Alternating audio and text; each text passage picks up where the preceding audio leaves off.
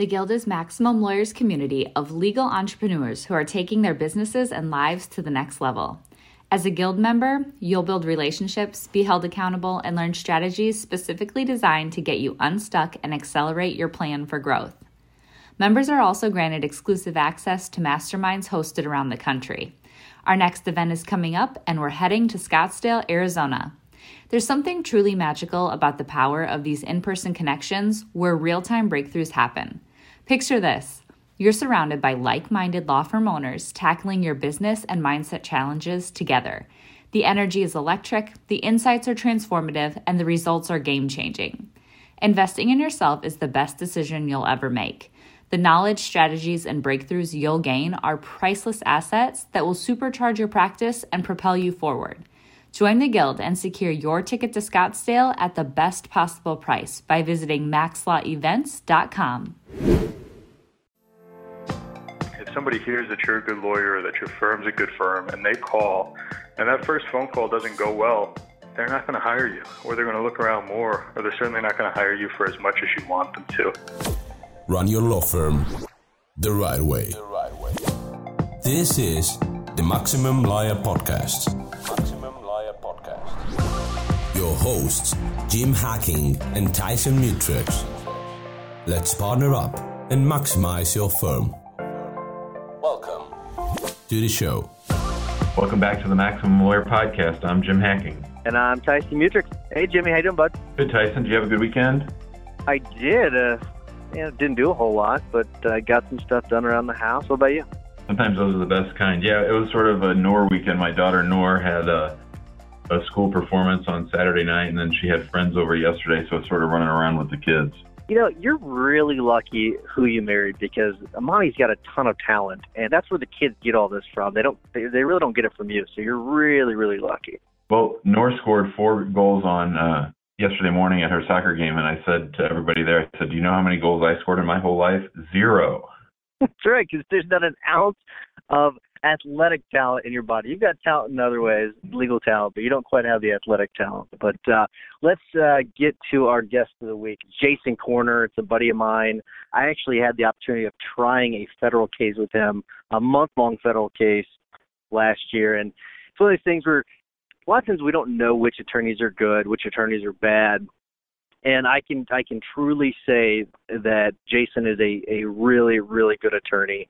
Jason Korner is a criminal defense attorney, and he used to be a prosecutor with the Jefferson County Prosecuting Attorney's Office in Hillsboro. And after he worked at the prosecutor's office, he began his criminal defense career with Carl Ward, who's sort of a famous criminal defense attorney down in Washington, Missouri. And while there, he ran the firm's general criminal practice, where he became experienced in defending many different crimes in all parts of Missouri. He's practiced in over 25 counties and more than 35 municipalities in the state of Missouri. He's taught CLEs and he helps teach attorneys how to take DWI cases to trial. So I think we're going to learn a lot today from Jason Korner. Jason, thanks for coming on. Appreciate you guys having me. Looking forward to this. So, Jason, talk a little bit just about your practice in general, how it's comprised, what kind of cases you handle. So, my practice, I've been very, very fortunate that I've been always able to keep my practice 100% criminal. There are times, especially early on, for a lot of practices where you have to take different things to just pay the bills, keep the lights on. My practice kind of built it organically, so it kept overhead very low initially and was able to always just stay focused and do 100% criminal. A lot of DWI work, especially early on, has certainly helped keep those lights on. It's a good area where you can help a lot of people, but the fees are nice also, and that's really helped a lot of people while also growing the practice. Jason, talk a little bit about transitioning from government work into private practice and then developing your own client base. Yeah, that's a good question. It was really interesting for me. I went into the prosecutor's office, I think, like a lot of people right out of law school did, thinking that that's what I was going to do, that that's where my career was going to be. You know, that that's those are the good guys, and you know that was just the path. And it didn't take long for me there until it became very apparent that wasn't right for me. And it is for many people, but but for me, that wasn't doing for me professionally what I wanted it to do. Switching over to the defense practice side is so much more freedom, not just in kind of the day to day, but in the way you handle your cases and the cases you choose, um, in the way you go about it. And then, of course, defense attorneys get to live through cross examination at trial. And prosecutors really don't. You know, it's the rare opportunity when they have a good opportunity to do a cross examination. And I love cross examination so much that it is something that I would change my practice for and you know essentially did way back when. Jason, so you went to work for a guy that I I mean I consider sort of a DWI legend. He's really really good. He's got a really good reputation. Did that help you build a business whenever you actually left his firm, or how did that work? Did you build a business before you left his firm? Talk a little bit about that. Uh, so, when I worked for for Carl Ward, it was just Carl and I there as the only two attorneys at his firm. And I gained a lot of valuable experience working for a small firm. Obviously, prior to starting my own small firm, it was a lot more valuable than if I'd worked at a, at a larger firm where I really was just a lawyer and wasn't really taking care of any any business side of things. Now, I wasn't touching the books when I worked at Carl's office, but I was handling almost all new client intakes. And that's the lifeblood of any firm. We can talk all day long about legal reputations and skills at trial, but if somebody hears that you're a good lawyer, that your firm's a good firm, and they call, and that first phone call doesn't go well, they're not going to hire you, or they're going to look around more, or they're certainly not going to hire you for as much as you want them to. So, having that experience of working with all of the new client intake phone calls, speaking to people that I'd never talked to before, learning about them, learning about their case, learning about their situation, talking to them about fees. That really was the most invaluable experience that I had when I was working there. And it's something that they don't teach in law school. It's something really that is only taught through through sales programs that have nothing to do with law. Um, it was kind of on the job training for me. And if there was one thing that I can point to from Carl's office that helped me get my own firm, grow my own firm, keep my own firm. It was, of course, the ability to talk to new clients, build trust with new clients quickly, bring them in, speak to them in person, and have them hire you. Because at the end of the day, we are private attorneys. It takes money to keep this working, and especially for criminal defense attorneys, that money has to come from the individuals. It's not coming from insurance companies. It's not coming from corporations. You know, it's coming from individual people. So, earning their trust and getting them to hire you is everything, and that all starts with the first call. So, Jason, talk to us a little bit about your mindset while you were at Carl's and started to think about leaving and had that idea to sort of go out completely on your own. So, as you said, Carl's office is down in Washington, Missouri, and it's a it's a wonderful town. I really enjoyed spending my time there. But the entire time I worked for Carl's office, I lived in the St. Louis area and made the commute every day, and it's it's about 50 minutes each way. So it's not it's not a killer. There's no traffic involved, but you know, it wears on you over a period of time. So I always knew that I was doing it for the experience and it was well worth it. So when I went down there, just having come out of the prosecutor's office, I needed to learn everything about the defense side of the practice. And I'd only handled a few DWI cases in the prosecutor's office with any substance really. So going and learning, especially DWIs from Carl, was crucial. He's he's a great teacher. He likes to teach all the attorneys in Missouri as much as he can about DWIs. And I really did take my DWI philosophy from Carl, which is any criminal defense attorney can handle the DWI case. But if you're going to do it, you have to do it right. You know, you can't go halfway on these things. If you're going to take a DWI case, challenge the driver's license side of the case, push on that side of the case. You know, they're separate. It's a completely separate process from the criminal side, but they're all related out of the same set of facts. And you have to challenge all sides of it to really maximize the benefit for your client. And for a lot of people, the driver's license suspension is the most important day to day factor as to how a DWI is going to affect their life, and that's the most important thing for them. And you know, something I'll get to in a minute is I really think that a lot of lawyers don't look enough at a case from the client's perspective. I think that they just look at it from their own perspective. They make their own judgments about what's good for the client and they don't take the time to sit down and think about what the world looks like from their client's perspective and what their client's looking for and what they value and what their perception is about the process, about you as a lawyer, about the system, and about whether the plea agreement that they may or may not take at the end of the day is right for them. Well, Jason, let's talk a little bit about that then. We'll go a little deeper then. What are some of the things that you've done to alter your practice to really change your practice from the client's perspective so that you can help them help them in their day to day lives and get them back on the road and moving moving on with their life. Well, I want to start really basic on this one, and this is something that I mean anybody can do. It doesn't even have to be a lawyer, but anybody that works with clients, like I said, to look at it through the client's eyes. I think it's important sometimes to actually put yourself where the client is. So there are times where I will go around to the other side of my desk and sit down in the client chairs. What do they see? You know, what are they looking at when they meet with me? I'm always looking at the other side. I'm looking at the wall behind them because that's where my desk chair looks. But if you take a minute and go and sit in that spot, it can change your perception some. It doesn't even have to start in the office, the waiting room. You know, what does it look like when they're sitting there in the waiting room? What's their experience like in the waiting room of your office? How's the parking when they get to wherever your office is? What's that experience like for them? When they start looking for you, let's say they've been given your name, they're told you're the best well, what's the first thing they're going to do anyway? They're going to go and they're going to Google you. Well, what what do your Google results results look like? Not just what does your website look like, but when they Google you, you know, what are the first five? What are the first ten things that they see? What are pitfalls there? What are things that might draw their attention away from you? What are things they might like about you? Well, before they ever step foot in their office, they're judging you, and that's them walking through all of this, and they're scared. So, what can you tell them briefly online that they might see that might make them feel better before they ever step foot in your office? What might your secretary be able to say to them that might make them feel a little more comfortable when they talk to her on the phone or when they come into the office? You know, and then of course yourself, you know, when you're talking to them, you know, how can you put them at ease? My number one goal is always how can I make this person feel better when they leave my office than they did when they came into the office? Because with what I do, they're scared to death when they come into the office. Sometimes they haven't eaten in a day or two. Sometimes they haven't told their spouse yet. It is just, they're in a tough spot. And a lot of what's overlooked, I think, in our industry is helping people through the tough spot, not just getting results in the courtroom six months later. Yeah, Jason, I love the philosophy. I love the idea of thinking it all through from the client's perspective. I know that when Tyson got arrested and he called you, that you made him feel much more at ease. So that well, we don't good. like to talk, we, we, don't we don't like to talk about that too much, Jim.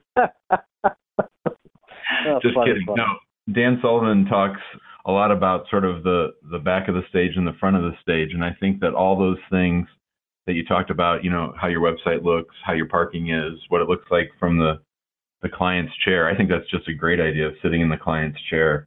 That is tremendous. So, how has your firm grown, and what have you learned along the way? Probably one of the most surprising things that I've learned along the way is working with people that work for me. You know, whether it's whether it's uh, law student interns. You know, I've had an associate.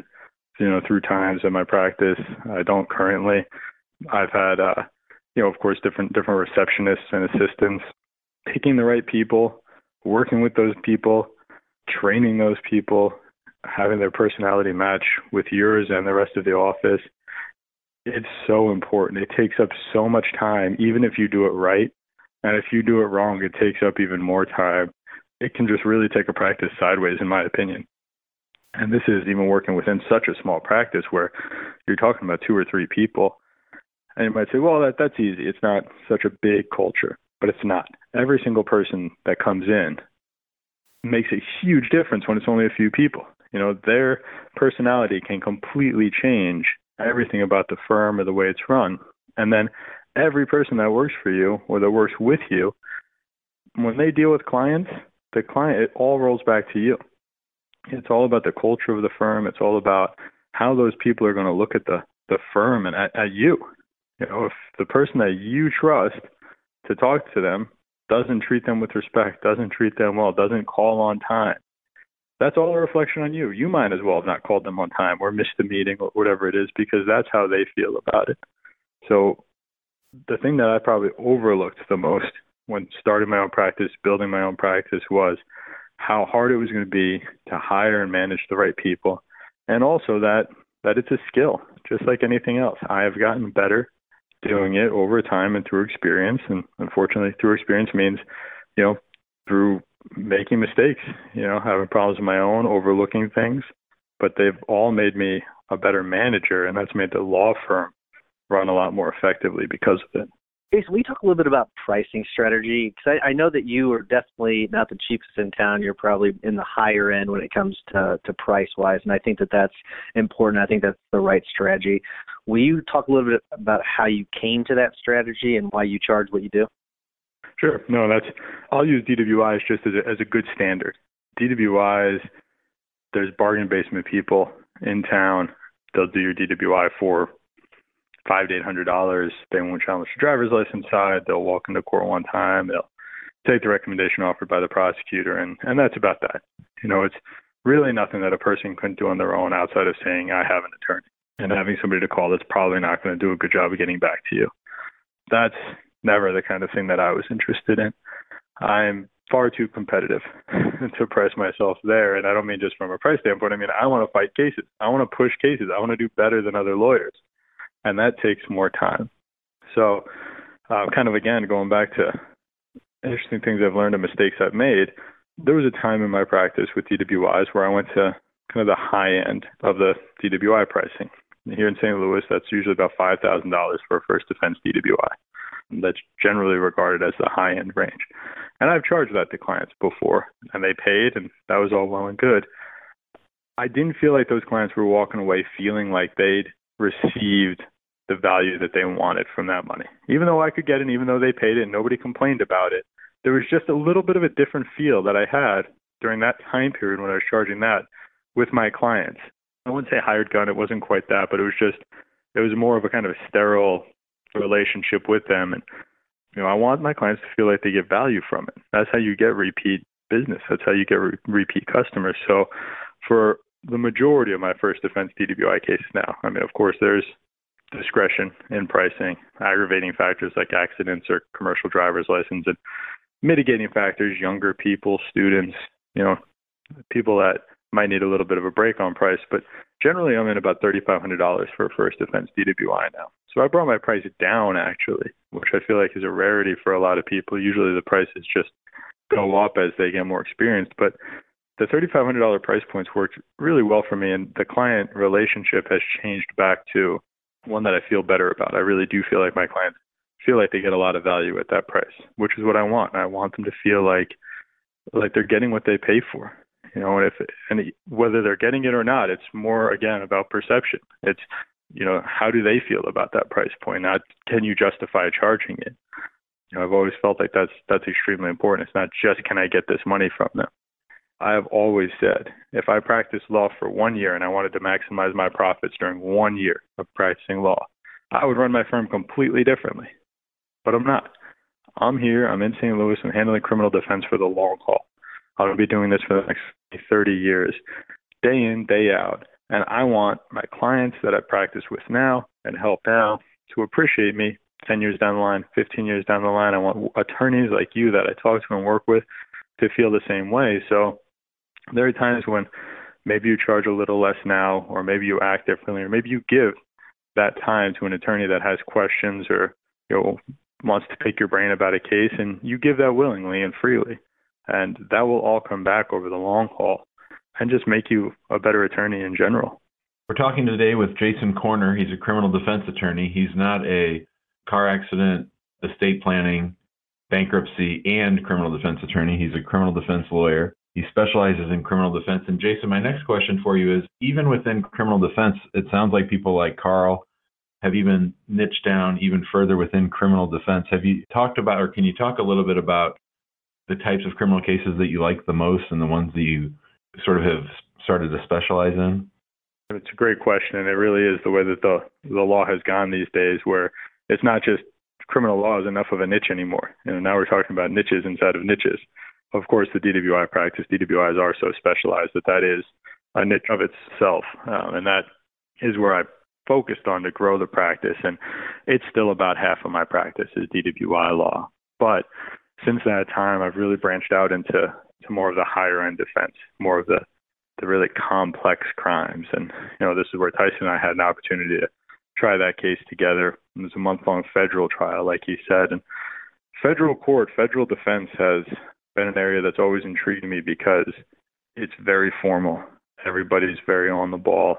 You have to be good and you have to be prepared to do well up there in the federal courts and and that's something I've been working at for nine years now, and it's taken almost a full nine years for me to get a comfort level with the federal courts and to feel good about what I do up there and like I can really make a difference because it is difficult. You know, you're dealing with the federal government, you're talking about investigating agencies like the DEA and the FBI, as opposed to something like the the Charlack or the Burns Mill Police Departments. You know, these are these are very different types of crimes, and it takes a good and invested lawyer to to handle federal law and to make a difference. And I've really enjoyed that, and federal law has become a major niche for me. That's one I planned. One that I didn't plan on as much was handling sex crimes. The defense of sex crimes, in and of itself, is not exactly what some criminal defense attorneys want to do. It's ugly. You know, they're bad allegations. But what we've seen a lot, and what I've seen through my practicing and handling these cases, is they're some of the most defensible cases I've seen in any kind of criminal defense law.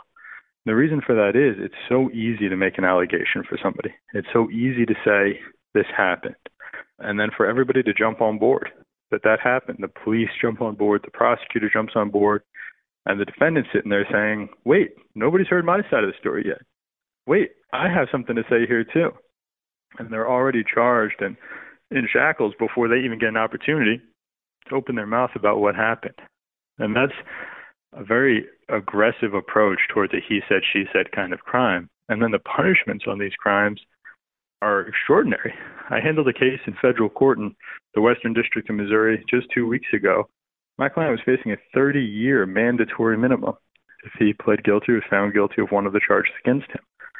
30 years. And the judge wouldn't even have discretion to go under that number. So when we're talking about penalties like that and the defenses that are available, I have found the defense of sex crimes extremely rewarding.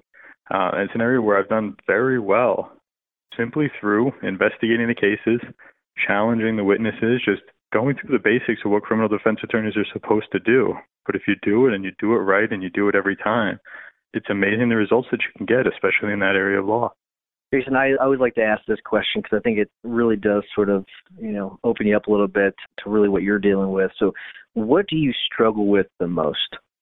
I still think I have I've worked on this a lot through my career, but I still think that it's uh, client communication. And it's not so much client communication when I have them on the phone with me or when I have them in my office. You know, that things always go well in a situation like that. But really it's when you're working on the other cases, you know, or when you're even working on their own case. You know, we talk about it though, you know, when we talk about their perception, their perception of you generally comes through your communication with them. So even if you spend five full days, 40 hours working on a client's case, if they don't know about that, or if you haven't communicated what you worked on to them or what you found out or things about that 40 hours, you know, did you really do that for them? You know, from their perspective, you did not. You know, you were off golfing or, you know, at happy hours or whatever they think lawyers, you know, really do. But if you're not talking to them about, you know, okay, here are the things that I found, you know, here's what the law says, and communicating to them, you know, that perception of, from their standpoint of what you've done for them isn't there. So it used to be, you know, just having people call in and trying to get back to them, and that system didn't work. Something that I have done at my firm that's made a huge difference is, and I will tell clients this from the very first appointment. The way communication works at the firm is if they have an easy question, they can call in. My receptionist will get the question to me. I'll answer it. She'll get back to them. Usually, you know, can happen in a couple minutes or an hour, and that's not a big deal anything that's more involved, or anytime that they just want to have a phone call with me or come into the office and meet with me in person, they can call in and she'll schedule them for a time. And she'll schedule them for 15 minutes if it's on the phone. She'll schedule them for half an hour if it's in the office. But to have it scheduled is such a big deal for me because I can see it there on my calendar. It's a to do thing. That time is blocked out just for them. I can pull their file ahead of time. I can look it over and review it. I can have it in front of me when I talk to them. It's not a situation where I'm going to call them back and they're not going to be available and I'm going to leave them a voicemail and then they're going to call me back when I'm talking to the next client and we play this frustrating game of phone tag. So that's come a long way. Honestly, if I could, I would meet every client all the time in person. I think it makes all the difference in the world, and especially from first meetings, I always make them come in. There are a few exceptions where I let a person hire me just on the phone. I want them to be able to look me in the eye. I want to be able to look them in the eye. I want to start building that trust from the get go. And that makes communication down the road throughout the case better as well. But client communication is a constant struggle. And, you know, to do it right and to do it well changes their perception of you as an attorney. And that by itself can make them think you're a good attorney or a bad attorney, regardless of what you can do for them. Jason, those are great suggestions. You're just dealing out great information today. I'm really glad we had you on the call. One thing that I've noticed in talking to Tyson on the criminal defense side of his practice is that it's sort of hard to tell client stories because a lot of times people, like you said, are nervous or embarrassed about what they've been charged with.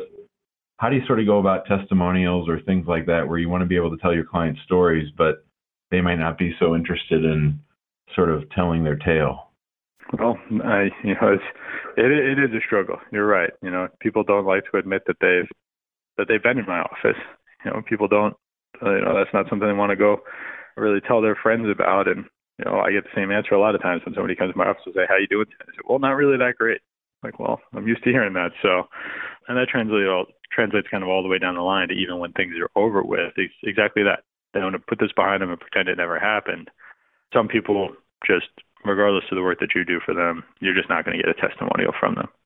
And that's and that's their choice. You know, I, I understand the realities of the kind of law that I chose, and discretion's an incredibly important part of it. So, you know, if that's their choice at the end of the day, then then I'm not going to try to change their mind or convince them out of it. You know, I always take the approach of, you know, testimonials or reviews of any kind is kind of the cherry on top. You know, that's something that they're willing to do that for you. That's such a wonderful thing. And if they say nice things about you, which fingers crossed is why you're asking them to do it, and that that they do say the nice things about you, you know, even that much better. But you see kind of it running the gamut from people that just say no, I'm not really interested in that, to people that say yeah, I'll do it and just and never do.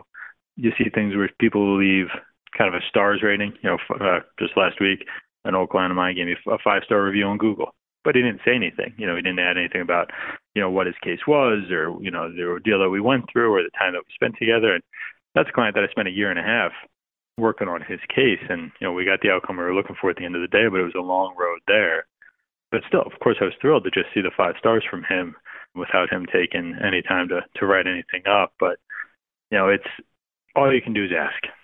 Uh, really, at the end of the day, all you can do is ask. You know, usually a good time to ask is right after you get the the good result for them. You know, they feel they feel like they want to, you know, help you out or give you something or just you know say nice things about you in general. So I think timing is probably the most important thing if you're talking about one factor that might move the needle a little bit with getting testimonials from a criminal client, it, it would be timing and making it as easy as possible for them. You know, I'll talk to them about it on the phone and then I'll send them an email and the email will have the instructions for how to leave the, the review for kind of where I'm looking for it at, whether it's, you know, on Avvo, uh, whether it is a Google review, know, whatever it is, or you give them multiple options, but making it as easy as possible for them and doing it at the right time maximizes the chances that they're actually going to leave one. All right, Jason. I am going to be a little selfish here. I, we're going to go a little bit over time because I think you're just dealing out a ton of information. So I'll ask one last question. We'll start to wrap it up unless Jimmy has, uh, has another question. But for new attorneys, so people just coming out of law school, and for people just starting their own firm. So let's say they're they're leaving an established firm like you did, or leaving government office, whatever it may be. What is one piece of marketing advice you you would give those attorneys? Well, uh, check the ego at the door. You know, it's this is a contact sport. You know, you're there are times when you're going to feel on top of the world, but there's a lot of times when you're going to feel like you're not stacking up, like you're not doing what you want to do, especially attorneys that leave big firms. I think it's a real struggle for them, even though that wasn't my experience. Having spoken to a lot of attorneys at big firms that were thinking about leaving and then some that did, they're leaving a big firm with a lot of resources, all kinds of technology, servers, all kinds of staff and people, IT departments, and you know that's they. A lot of them feel like they kind of deserve that. They did well in law school. You know, they they went there and they had all those things available to them, and then they feel like they've done well enough that they should go out on their own. And a lot of them feel like when they go out on their own, they should have a lot of those same things. That that's what being a lawyer is. Well, that's not what being a lawyer is. Helping your client is what being a lawyer is. And now the technology that's available to us, and Tyson, I know you in particular are very into the technology aspect of, of what we do, but a laptop and a cell phone can run a law firm these days. You know, it can start all right there, and that's where my firm started. Was a laptop and a cell phone, and really zero ego and zero pride, and just you know starting to build the blocks from there, and then slowly over time adding resources to the firm. But it's never going to be a big firm we're never going to have that kind of cash flow to have all the things that a big firm has. But we have a lot more flexibility than that too. So, number one thing for young attorneys, check the ego. And when you start your own practice, you haven't earned anything yet. Earn it day by day through your own practice, trading on your own name, not on the name of of a large firm. You'll make your own reputation. Jason, my last question is: Are you glad you went out on your own? Best decision I ever made. I can't ever imagine working for someone else or for another company again. The freedom that it gives to me uh, in the day to day, but especially the freedom that it gives to me in the way I want to practice law, in the kinds of cases I want to take. And once I have those cases and the way that I want to handle those cases, for me, that's everything. That's the most valuable thing. For good or for bad, I am a stubborn man. And when I think I see the path forward for a case in my client, I want to follow that path. And that for me is the most important thing. So having my own firm is by far the best decision I ever made. It was something I, the way I started my own firm was I had lunch with a, with a city judge and I went into the meeting thinking that I was going to ask him for a referral for working at another law firm. And I walked out of that lunch and he'd convinced me to start my own firm. And that's essentially how it happened was I just wanted to come back up to St. Louis and he said, well, if you're going to do it, do it on your own and start your own firm and do it now. You're ready. Start trading on your own name and and that was it. It was the most important decision I've ever made. It was the best decision I ever made, and I think back to that lunch often, and I'm just greatly in debt to that man. That is a great story to end on. Jason, before we get to our tips and hack of the week, thank you so much for coming on. This is a, really awesome. So I got out a lot more than I thought it would. So it's this is really good. So, and I know from having conversations from you or with you in the past, I know you've had you'd have a lot to offer. So I'm glad you came on. So before we get to our tip and the hack of the week, I do want to remind everyone to go to iTunes or wherever you get your podcast, give us a five star review if you do enjoy this podcast. Jimmy, what's your hack of the week? My hack of the week is a person to follow on Twitter. Her name is Madalyn Sklar. She's a Twitter guru. I've heard on a couple different podcasts. She has her own podcast. You can find her on Twitter at Madalyn M A D A L Y N Sklar. If you're thinking about using Twitter more often, I think she's a great resource. And as a matter of fact, she's going to be on our show in a couple weeks. So I think everyone's going to be real excited to hear her.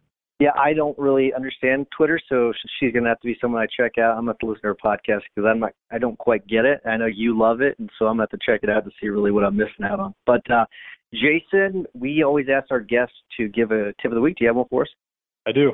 There's a book that I always go to when I'm in trial or getting ready for trial. It's it's thick, but it's readable, and I've still not finished it cover to cover. But anything trial related, civil or criminal, I always turn my attention to McElhaney's Trial Notebook. It's M C E L H A N E Y apostrophe S Trial Notebook. It's in its fourth edition it's fantastic. It really does a great job of, like I've talked about, looking at things from a juror's perspective, a judge's perspective, the client's perspective, and bringing attorneys back to to what really matters, but doing it through the trial window, which is really such an important thing for most attorneys.